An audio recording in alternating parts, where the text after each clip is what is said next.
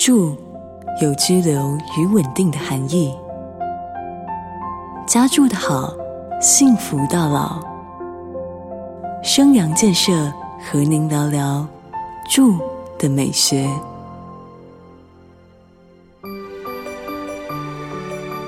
很多人都说，买房子选对地段很重要。选地段的同时，也选择了该地段的土地价值、周边环境、生活机能以及听觉资源。住在市中心与住在市场附近、学校附近、郊区等地段，每天所听到的环境音都不一样。挑选房子的时候，在不同的时段。去听听看附近的环境音，听觉会帮我们搜集到很多和视觉不一样的讯息。声音是形塑空间的重要元素之一，在房子内部、外部所听到的声音，不仅会左右我们对建筑的审美反射，还会影响到身心健康。谈到建筑与声音的关系。就不能忽略建筑声学，这是一门研究建筑物声波传输以及声音处理的科学，主要包括建筑环境的噪音控制，以及如何在室内获得良好的听觉体验与声学效果。国际知名声景专家 Julian Treasure 曾在 TED 演讲上说：“现有的建筑是用眼睛设计，而不是用耳朵去设计的。”如今，我们正进化到为耳朵设计的新时代。在以往，建筑声学大多用在音乐厅、剧院、体育馆等专业空间。随着建筑声学应用的普及化与相关建材的创新研发，有越来越多建筑师开始重视建案的声学设计，为住户打造更舒适的居家听觉环境。不管房子买在哪里，首先要听的是由室外传进屋内的声音。如果开窗能听见微微的虫鸣鸟叫，远处的潺潺流水声，风吹过树叶的悉索声，或是使人获得平静的海潮声，是再幸福不过的了。市区的房子，窗外难免有汽机车驶过的噪音。若是在公车、卡车会经过的路段，低频的引擎声、喇叭声还蛮恼人的。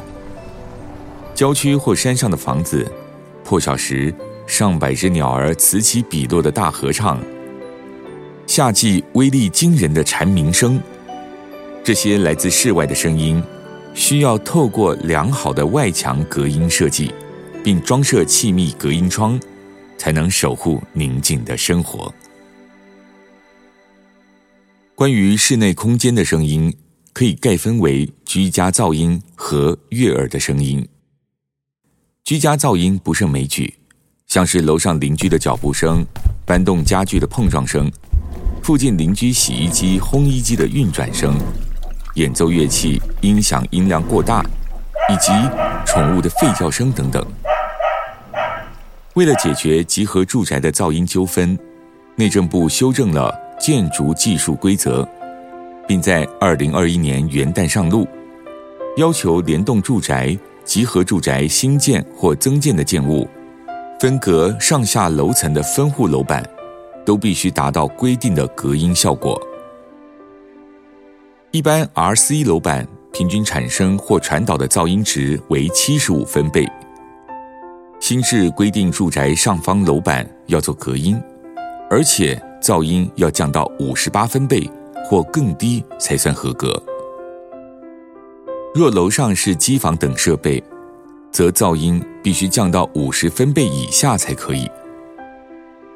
未来购买符合新制的房屋，在装潢时选用隔音墙和气密隔音窗，居家的听觉品质就能得到一定的保障。二零二一年五月。新冠肺炎疫情进入三级警戒，公司机构纷纷实施办公室人员分流，让许多人必须在家工作，在家参与视讯会议、线上课程。大家这才发现家里并不如想象中安静，更加凸显了室内声学的重要性。如果家里有一个独立的小空间，可以用来办公或视讯会议，可以考虑铺设地毯或在墙壁上贴隔音棉，有助于提升空间的宁静度。除了降低室内的噪音，另一个值得努力的方向是提升室内的听觉舒适度。如果现在居住的房屋暂时无法透过重新装修来降噪，那么利用一些悦耳的声音，例如播放柔和的背景音乐，或以适当的音量播放优质的电台节目，来阻隔掉些许噪音，也能增加听觉上的舒适度。近年来很受欢迎的大自然白噪音，像是溪流声、海浪声、落雨声等等，把这些重复的声音当作背景音持续播放，也有盖住其他突发声音，比如呼啸而过的车声、狗叫声的功能。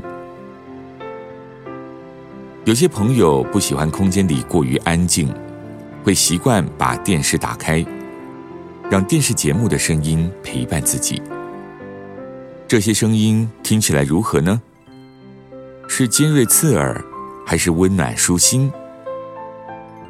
我们所选择出现的各种声音，不但决定了空间的听觉美感，对我们的情绪和心性也有着潜移默化的影响。这其中还包含我们说话时所送出的声音频率。字字句句、高高低低，都在塑造空间品质。有意识的发出美好的声音，也能为空间的听觉美感增值加分。最好的建筑，总是能让人停下脚步。生阳建设是美好建筑的实践家。住的美学，由生阳建设。赞助直播。